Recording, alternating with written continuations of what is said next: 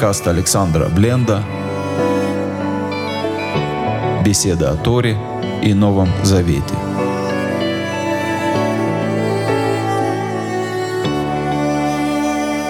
Добрый вечер. Шалом. Рад снова всех видеть. Мы с вами продолжаем изучать Тору. Сегодня с Божьей помощью мы будем читать 19 главу книги Шимот или Исхода.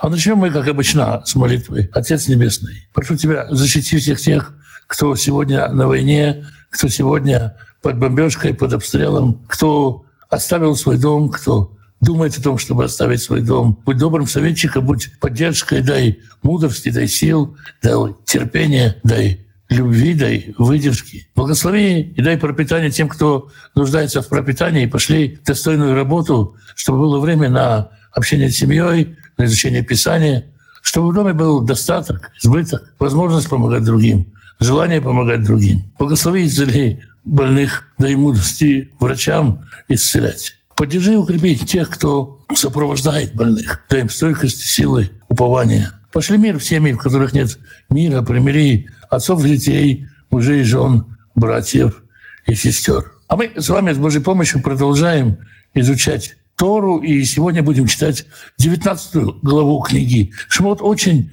э, сложную для понимания, для переваривания, очень важную, исторически очень важную главу, которая рассказывает об очень значимых исторических событиях в истории народа Израиля. Как обычно, с первого стиха. «Выходишь Шлиши, в третий месяц, лецет Бней Исраиль Арец Мизраим, по выходу сынов Израиля из страны египетской. То есть это месяц Сиван. С событий, которые происходили в начале предыдущей главы, прошло две недели. Бьем Газе в этот день, то есть в самое новомесячье. Ходыш — это не только месяц, это и обновление. То есть в самое новомесячье третьего месяца, первого числа месяца Сиван, Бау, Мидбар, Синай. Вся община Израиля благополучно добралась до пустыни Синая. Как это было? Поясу Мерпедим, и вышли они из Рапидим, воевал Мидбар Синай, и пришли в пустыню Синай, выехану в Мидбар, и остановились они там. И э, здесь э, нужно обратить внимание на грамматику. Выехану в Мидбар, и они сделали лагерь в пустыне, во множественном числе. Выехан Чам Израиль, и остановился там Израиль, Негит Агар, напротив горы. То есть, с одной стороны, во множественном числе весь народ остановились, с другой стороны, Израиль остановился. То есть народ пришел к своеобразному единодушию, единомыслию, единочаянию, и как э, одно единое целое, что, собственно, и делает Израиль народом, остановился напротив горы. Мы, если мы первый раз читаем книгу Шмот, мы еще ничего не знаем, что будет дальше. Маше было знамение, что он приведет народ к этой горе, и Маше как бы приходит и, наверное, в смысле рад рапортовать о содеянном, поднимается на гору, его еще никто не позвал на гору. У Маше Алла Эля Элоим. Маше начал подниматься ко Всевышнему. Маше Алла Элоим. Маше поднялся ко Всевышнему. Минагар. И Господь возвал к нему с горы. То есть, когда Моше начал подъем, его и позвали, и пригласили. Он не должен. Мы в прошлой главе читали о Ятро, который пришел, доложился, его позвали. Здесь, как только Моше начинает, ему сразу же открыто, словно Всевышний позвал ангелов и сказал, открывайте, пропускайте Моше. И Господь взывает его с горы, говоря, «כה תאמר לבית יעקב». Так скажи дому Якову. «ותגיד לבני ישראל?» И скажи сыновьям Израиля. Интересно. Так говори בית יעקב, дому Якова. Дом Якова – это женщины. בית или дом – это обычное название для женщины. Женщина устрояет дом, так написано в книге «Премудрости». Это э, очень частое выражение, когда человека спрашивают о здоровье жены, скромно спрашивают, как твой дом, твоя супруга – это твой дом. Когда говорится «Вейт Яков», имеется в виду женщины. Так скажи женщинам, мягко, «Ватагид ливней Израиль». И так проговори сыновьям Израиля твердо. То есть есть два разных э, стиля общения. Здесь Всевышний говорит, говори с дочерьми Израиля, и скажи сыновьям Израиля. И что им сказать? А сказать им, в общем-то, самую-самую важную суть завета. А тем раитем, вы видели, ашер асити лимицраим, что я сделал с Египтом. Вы Вейсаутхем аль шарим. А вас же я взял словно на крыльях орлов. Есть такое понимание, такая традиция. Не слышал я этого от орнитологов, но это общепринятое выражение, когда говорят, что орел кладет птенцов на свои крылья и простирает крылья. Мне довелось быть в Адисабебе, когда совершалась алия из Эфиопии, когда поднимались эфиопские евреи, самолет приземлился, случилось несколько несуразностей по ходу, потому что э, пока самолет летел, скинули правительство Мингисту, с которым уже было договорено, нужно было договариваться с новым правительством. И когда наконец-то дали разрешение рассаживаться, самолеты были без сидений, и э, евреи просто заходили, набивались битком в эти самолеты, и самолеты Боинги взлетали. И я, один из солдат спросил у этих людей, а вы не боитесь, а вы не боитесь летать, не боитесь садиться? Он говорит, что, неверующий мальчик совсем, ты совсем темный, наверное, там в Израиле. Ты разве не знаешь, что Господь несет на крыльях птиц? Такое вот выражение, то, что запомнилось народу. Я нес вас, как на крыльях птиц, в Авиот Хамиляй, и привел вас к себе. То есть Господь говорит, вы видели, я не должен э, говорить вам, что уже для вас сделано. Вы знаете, кто я, знаете, как я обошелся с Египтом, как я обошелся с вами. Вы знаете, с кем вы вступаете в договор. Вы ата. Теперь же, им шамоу тишмау бекули. Если вы слухом будете слушаться голоса моего, вы шамартамет брити и будете хранить мой завет. А в чем заключается хранение завета? Воитем ли сгула миколя амим. И будете мне сгула из всех народов. Что такое слово сгула? Переводить это можно как сокровищница или как драгоценность. От этого же корня слова месугаль – способный, или лейстагель – приспособляться, сегель э, те, кто доносит весть. Вы те, через кого я буду осуществлять свои возможности, те, кто сделает меня способным действовать в этом мире. Вы, если хотите, будете моими руками, ногами, глазами в этом мире. Из всех народов я избрал именно вас. Тили колярец, потому что мне вся земля. Мне вся земля, поэтому договор со мной не локальный. До этого были известны боги Египта, боги Ханаана, боги Ассирии, они все были какими-то локальными богами Нила или какой-то реки, какого-то холма, какого-то куста. И здесь Бог говорит, вы знаете, что вы имеете дело в моем лице с Богом всея земли. И вы будете мне из всех народов, будете моими средством действия в этом мире. Вы отемте Юлии, мамлехать Коаним, вы Гой Кадош. Вы будете мне царством, государством, священником и святым народом. Два бы, взаимопротиворечащих функций. Мамляхат Коаним или государство министров, государство людей, которые, каждый из которых будет обладать миссией к другим народам, каждый из которых будет наделен каким-то служением в мире. И в то же время Гой Кадош народ отделенный. То есть, с одной стороны, делать учеников, быть учителем нести свет, а с другой стороны, и отделенный народ. Выражается это, можно сказать, в двух качествах. С одной стороны, Йосеф, который идет и просвещает народы, Ифраим, который идет и просвещает народы, с другой стороны, Иуда, который говорит, и придут, и поклонятся. И одно с другим взаимосвязано, как звенья одной цепи. Одно переливается, перетекается в другую. Элли дворим ашертидебер эльбней Вот то, что ты должен сказать сыновьям Израиля. То есть Всевышний посылает Моше к Израилю и говорит, вот такой завет я вам предлагаю. Вы уже знаете, кто я, вы знаете, что я, какую власть я имею. Я вам предлагаю, что будете служиться моего голоса, я вас нанимаю на службу. И вы будете мне служить на двух работах одновременно. Вы будете мне царственным священством или государственным священником, правильно все-таки переводить государственным священником, и будете мне святым народом. Моше слышит это? И мы читаем так. Вы его Моше, и пришел Маше, выкрал из Кинеям, и созвал старейшин народа, и сам лифнеем и коля двори Маэле Ашерцевао Адунай. И положил перед ними все эти слова, которые заповедал ему Господь. «Вяну кулам яхдав». И ответил весь народ вместе. Весь народ Снова вот мы читали о том, что весь народ остановился. Весь народ единогласно, все без исключения, без разночтения, без разномнения, все отвечают в Ямру и сказали «Коля шер дибер Адонай» все, что говорил Господь, нации сделай. «Вяшер Муше и диврей ам эль Адонай». И пошел Муше возвращать ответ народа ко Всевышнему.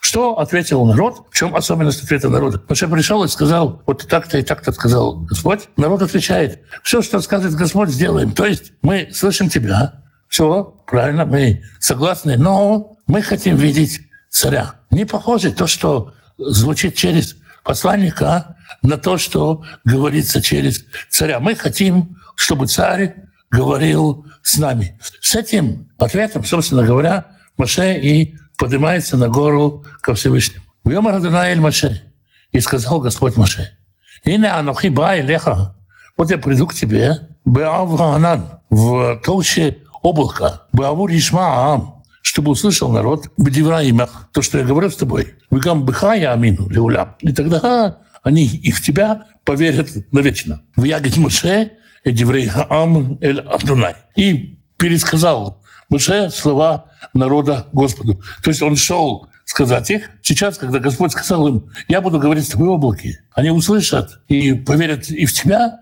Маше пересказывает Господу и говорит им, я слышал от народа. Народ хочет, чтобы ты говорил со всем народом. Чтобы все хотят тебя услышать, увидеть, чтобы это было не через меня, а чтобы ты сам открылся всему народу. И сказал Господь Маше, «Лех Алям, иди к народу, выкидаштем айом умахар, выкавцу смертам». И пусть они освещаются сегодня и завтра и омывают одежды свои. То есть народ должен осветиться, а прекратить э, всякое занятие нечистым, если кто-то был с мертвым, кто-то был с женой, удалиться с мертвой от жены, какое-то время очиститься. И женщина, естественно, от мужчины тоже. И омыться, и омыть одежды. То есть полностью, полностью очиститься.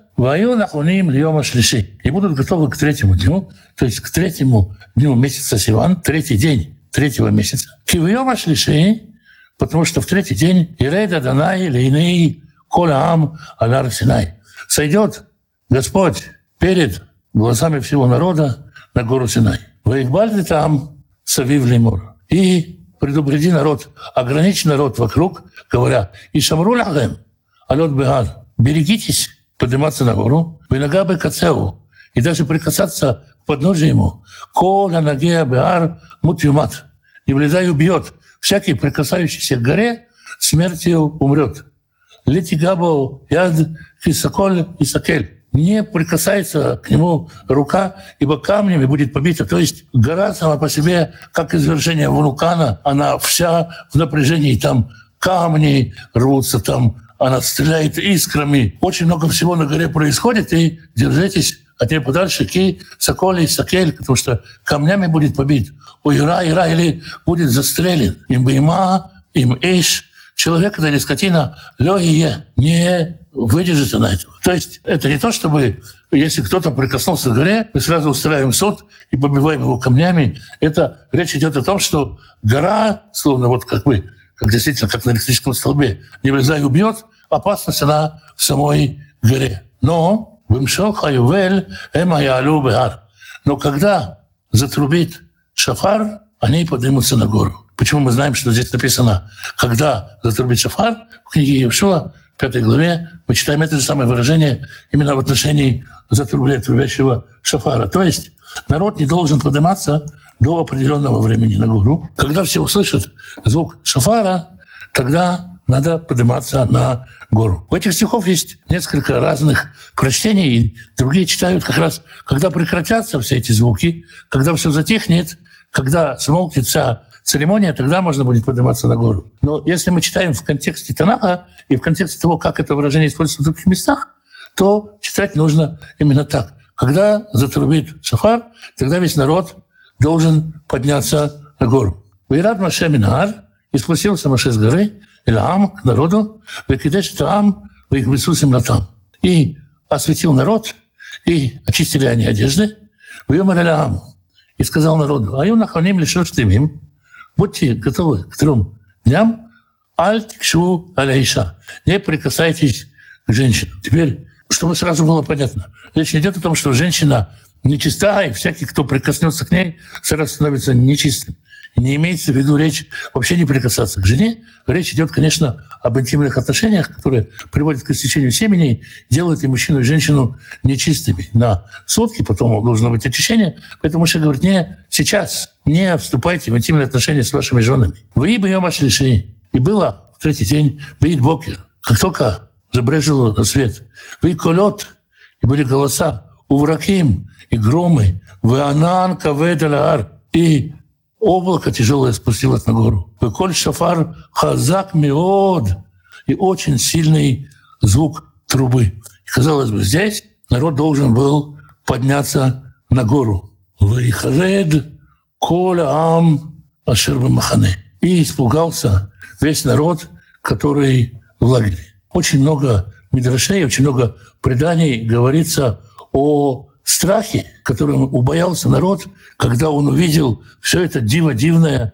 которое происходило на горе Синай. В 68-м псалме, в 68-м в еврейской нумерации, в 13 стихе мы читаем такую удивительную фразу «Махай цваот, цари Сваота, цари Саваофа, еддун, еддун», откидывались назад, падали навзничь и падали навзничь, словно поднимались и падали навзничь опять как бы падали назад, их поднимали, и они снова падали назад.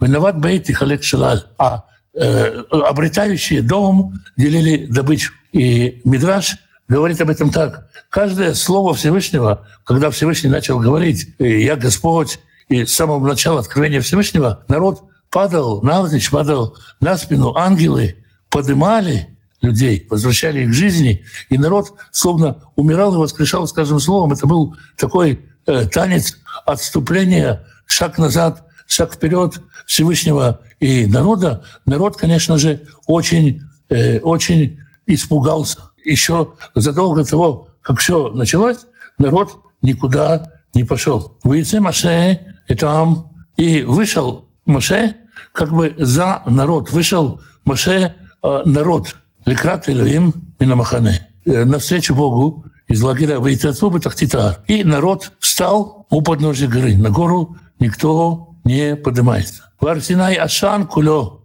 а гора Синай полна дыму. Потому что спустился на него Господь с огнем. Шано Киавшан Акившан.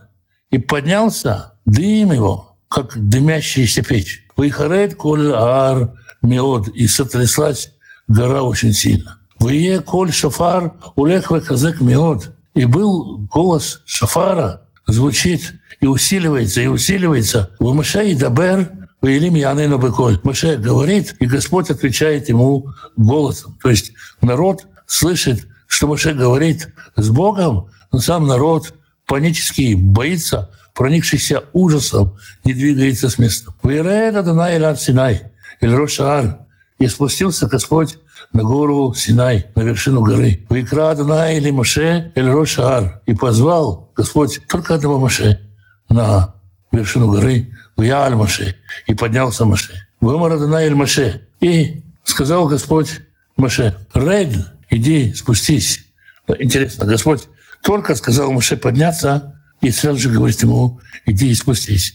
Напомню, сколько лет Маше? Маше за 80 лет подъем на гору. Ну, сегодня, когда туристы поднимаются, есть разные идентификации, разные места, где находят эту гору. Несколько раз приходилось видеть разные места. В любом случае, это достаточно трудно проходимая гора. Туда и в возрасте 20 лет не так-то просто подняться. Но Маше свободно перемещается, двигается туда-сюда, как человек довольно молодой. И вот только он поднялся к Господу, Господь говорит ему, иди спустись, и засвидетельствуй Беам, народу, пен я арсу, элядунай, лирот, чтобы они не устремились смотреть, чтобы они не э, стали смотреть на э, то, что происходит на Господне Ванафальма Минаров, и чтобы многие не погибли. Может быть, можно сказать так, что какие-то люди увлекутся и скажут, вот смотрите, смотрите, и потянут за собой большинство. Смотрите, чтобы не соблазнялись смотреть. Мы помним, что и сам Маше закрыл лицо руками, когда видел горящий куст. 22 стих — что-то совершенно странное и необычное. «Вегам коаним, анигашим аля Адонай, иткачу пен ефроц бэм Адонай». И также священники, которые приближаются ко Всевышнему, пусть осветятся, чтобы не разгневался, чтобы не пролился на них Господь, чтобы не Э, можно сказать, выпроснулся на них Господь. Какие священники? О каких священниках идет речь? О священниках разговора не было. Но здесь мы видим, что были у народа служителя, которые приближались ко Всевышнему. Своего рода такие небожители народа Израиля, они существовали, но даже они освящаются и освящаясь удаляется. То есть святость — это не только то, что э, заставляет стремиться к себе. Святость — это то, что учит удалению. А от святости можно, как сказать, держаться подальше, если ты боишься оказаться нечистым. И здесь Всевышний говорит, пусть они достаточно, пусть они проверят, насколько они освящены, прежде чем подходить, чтобы на них не излился гнев. И 23 стих не менее странный. «Вемар Маше Дунай, и сказал Маше Господу, «Ло амля алот Синай».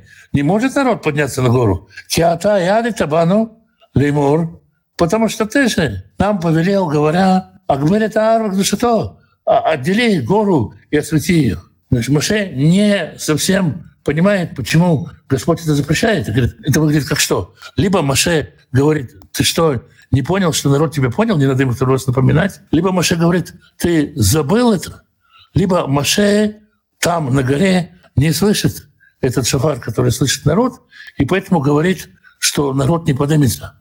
А народ слышит шафар. Это э, о чем это говорит? Когда человек находится на служении, и он продвигается в своем служении, он, может быть, кажется ему, что он близок ко Всевышнему. Может, ему просто кажется, может, он действительно предстоит перед Всевышним, как Маше лицом к лицу. Он не слышит, что происходит у простого народа, и не знает, что народ слышит голос Шафара. Поэтому Маше говорит, да, да, ну зачем я еще раз буду туда спускаться и предупреждать? Ты же мне сказал, я и в первый раз их предупредил. Влем Дунай, и сказал ему Господь Лехрет, иди спустись. Валейта Ата, Аарон и Мах. И поднимешься ты и Аарон. То есть раз народ испугался, раз народ забоялся подниматься, пусть будет по-другому. Поднимешься ты и Аарон с тобой. В Куаним, в Ам, Элиарцу, а Куаним и народ пусть не приступают к границе Лалот и Адунай, Пен и Фрацбэм, чтобы не воздалось. Всевышний говорит, нет, не получится так, как хочет народ. И Шаял говорит потом том, что увидят меня и будут видеть меня лицом к лицу. Это уже будет последствий.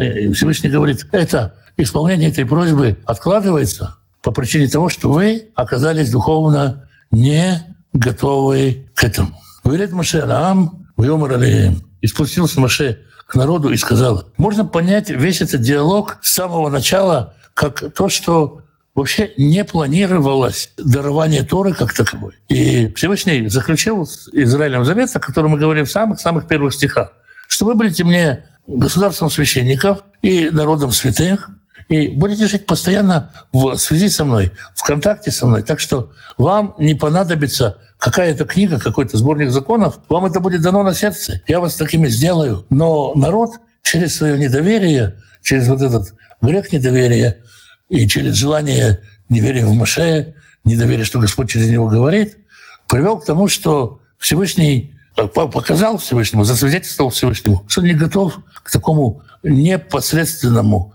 общению. И поэтому мы со следующей главы будем читать о даровании Торы, о том, как это происходило, попробуем понять, в чем смысл и почему, почему именно такой путь оказался, скажем, Э, запасным планом, оказался ли он запасным планом или так планировалось изначально, ну, скорее всего, как мы видим из этой текста, можно понять этот текст, как то, что изначально планировалась Тора, записанная на сердце, царственное священство и святой народ. Вот такова 19 глава. Очень много в ней непонятного. Очень много в ней непонятного для перевода, очень непонятного для разных толкований. Ну, так или иначе, вот такая она. Сразу скажу, очень много других толкований. Есть толкования прямо противоречащие, и с этим ничего не поделаешь. Вот, Владимир Спаш, положительно размножайтесь с одной стороны, а с другой стороны интимные отношения и семьи нечистые. Как понять это? Дело в том, что есть такое, скажем так, классическое заблуждение. В том, что есть обязанность постоянно быть чистым. Нет. Если человек, например, хоронит ближнего, заповедь хоронить ближнего – это заповедь. Заповедь омыть мертвого, приготовить его к погребению – это заповедь. И, естественно, тот, кто это делает, становится нечистым. Потом он должен очиститься, совершить священие, прийти в храм. Женщина, когда она рожает ребенка, становится нечистой, потом она должна прийти в храм, очиститься и прийти в храм. В нечистом состоянии она не может прийти в храм. Нечистым быть не грех. Это одно из состояний, в котором человек находится, и после, скажем, семяизвержения, и после еще каких-то других вещей, которые с ним происходят, это не грех. Грех в нечистом состоянии приходить в храм. Для этого нужно очиститься.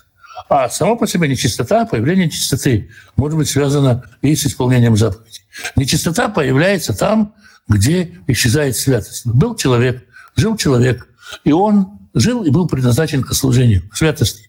Умер и стал вершиной нечистоты. Была женщина, которая носила в себе ребенка, участвовала в выполнении заповеди «плодитесь и размножайтесь». Ребенок родился, святость ушла, чуть-чуть понизился уровень святости. Пришла нечистота, надо очищаться. Но это не значит, что быть нечистым – это грех. Это общее расхожее заблуждение. Много ситуаций, когда человек должен стать нечистым, чтобы оказать помощь кому-то, поухаживать за кем-то. Ну и э, естественно, что в результате становится нечистым, но выполняет заповедь. О каких священниках говорится в 22 и 24 стихе? Аарон и сыновья были спрятаны священниками. Можно поподробнее? А, ну, я, в общем-то, попытался ответить на этот вопрос. То есть слово «коэн» означает, по сути, э, служащий при Всевышнем, тот, кто, э, тот, кто служитель Всевышнего. Можно сказать, что киуна – это служение. Киуна, слово киуна переводится как служение. Например, судья э, находится на своей должности, Микаэн на своей должности, и министр на своей должности тоже Микаэн. Если мы вспомним, что в, мы читали в прошлой главе про то, что машина означает сотников, пятидесятников, должны были еще учителя – то есть в любом случае были духовные учителя, которые выполняли роль клеуны. Вот это и священники. А после этого и этим стали, этой должностью стали заниматься только э, сыновья Аарона. До этого вот вполне может быть, что так. Может быть, первенцы этим занимались в каждом, э, в каждом роду. Нет однозначного ответа. Когда нет однозначного ответа, то даются разные варианты ответов. Но священники — это не только Аарон и его сыновья. Скажем, в книге Царств написано, а сыновья Давида Хуаним Бехацера, сыновья Давида – священники при дворе. То есть служат какому-то делу Божьему при дворе. Они не могли быть Хуаним, потому что они не сыновья Аарона. Э, я не знаю, здесь вроде бы непонятного вопроса нет. Вальдер спрашивает или утверждает. А когда Бог дал Моше Тору, есть такое понимание, Маше не мог подняться, если Бог не позвал его. Нет, Маше, как мы знаем, и тогда, и позже входил в шатер, когда захотел. У Маше была такая привилегия. Маше поставлен над народом, значит, он может входить ко Всевышнему и обращаться ко Всевышнему. Но Бог его позвал. Это проявление почесть, если хотите, проявление уважения. Зачем омывают мертвых? Мертвых омывают и умощают мертвых. Да, мы помним, что э, умощают мертвых. Ну, это э, дань э, уважения телу, если угодно, прощание телу. Мертвому самому, конечно, уже ничего не нужно. Но это проявление нашего уважения к мертвому телу, в котором жил человек, чтобы э, от нас получил что-то противоположное процессам э, гниения, и так далее. И это, в общем-то, просто, так сказать, проявление человеческой души, человеческой заботы, насколько мы можем позаботиться об умерших. Так уже можно спросить, зачем их хоронить и зачем их э, одевать в саван. Это последняя почести, последняя забота, хасид шель эмет, э, абсолютно безвозмездная милость, мертвый нам за это не отплатит, который дает нам. Э, как Маше передавал повеление Господа огромному числу людей. Сколько человек могло стоять у подножия горы. Ну, мы читаем, что чаще всего Маше говорит со старейшинами народа Израиля. А вот у подножия горы стоял весь народ Израиля. И как мы почитаем в следующих главах, Маша говорит, не только те, кто находится там, но и те, кто и не находятся тоже. Те, кто и не стоит еще у, у горы, у подножия горы, то есть мы с вами, последующее поколение, все, весь народ Израиля присутствовал у подножия горы Израиля, ну, э, у подножия горы Синай, там достаточно, достаточно много места для того, чтобы, ну, как, когда говорят про какую-то демонстрацию, какая площадь сколько вмещает, там достаточно много места, чтобы включить, по крайней мере, всех взрослых, или, во всяком случае, всех взрослых мужчин. Миллион человек вполне могло и стоять, и ну, я верю, что стоял весь Израиль. Шалом, можно ли сейчас на такую гору подняться и попасть в такую баню присутствия Всевышнего? Меня есть история про Ильяву, который пошел к горе Харев. И ему сказали, что тебе здесь, Ильяву? То есть сегодня не нужно. То есть нету сегодня какого-то тайного места, где можно попасть в такую баню. Да и страшно, если вы реально представляете, что это, то можно забояться не меньше, чем забоялись евреи. Нет, сегодня Бог присутствует всех, кто соблюдает его заповеди, живет по его Торе, вот он так вот постановил, так вот решил. Поэтому нет, сегодня нету скрытых каких-то мест, где Всевышний а мертвые освобождаются от исполнения заповедей в загробном мире. Или что-то есть и для этих душ. Это очень такая сложная тема. Ну, естественно, что э, мертвый человек, он не может ничего делать, не может ничего делать в этом мире. Если у него какое-то служение там, если мы посмотрим, что Маше являлся Ишуа, если мы посмотрим, что Ильяу писал письма после своего вознесения на небеса, то мы можем увидеть, что или, например, Всевышний говорит, если кто-то воскреснет и помолится, то мы видим, что какое-то, может быть, какое-то служение есть и у мертвых. Это все тайна. Есть стихи, которые говорят так, есть стихи, которые говорят иначе. И я бы исходил из того, что у нас есть сейчас шанс, пока мы живем, служите, делайте, пока живы, пока можем, а там, а там посмотрим. Вопрос по предыдущему уроку. Система делегирования начальников сохранилась ли в земле обетованной или была реформация? В земле обетованной сохранилась и какое-то время существовала. Потом э, появились, э, э поскольку народ путешествовал как единое целое, потом появилось местное судейство. В каждом колене, в каждом городе. И э, уже строилась система судебная географически. То есть были судьи Петляхами, были судьи Твери. В каждом городе, понимая закон, зная закон, применимо к данной местности, к данному климату и так далее. То есть, с одной стороны, делегирование было, с другой стороны, оно было уже по географии. А главный суд сидел в Санедрине, э, в Иерусалиме. А сейчас кто может быть священником, кроме колена Аарона? Как вы, ну, первосвященник у нас из колена Иуды, да? А священство Ааронова, оно осталось у потомков Аарона.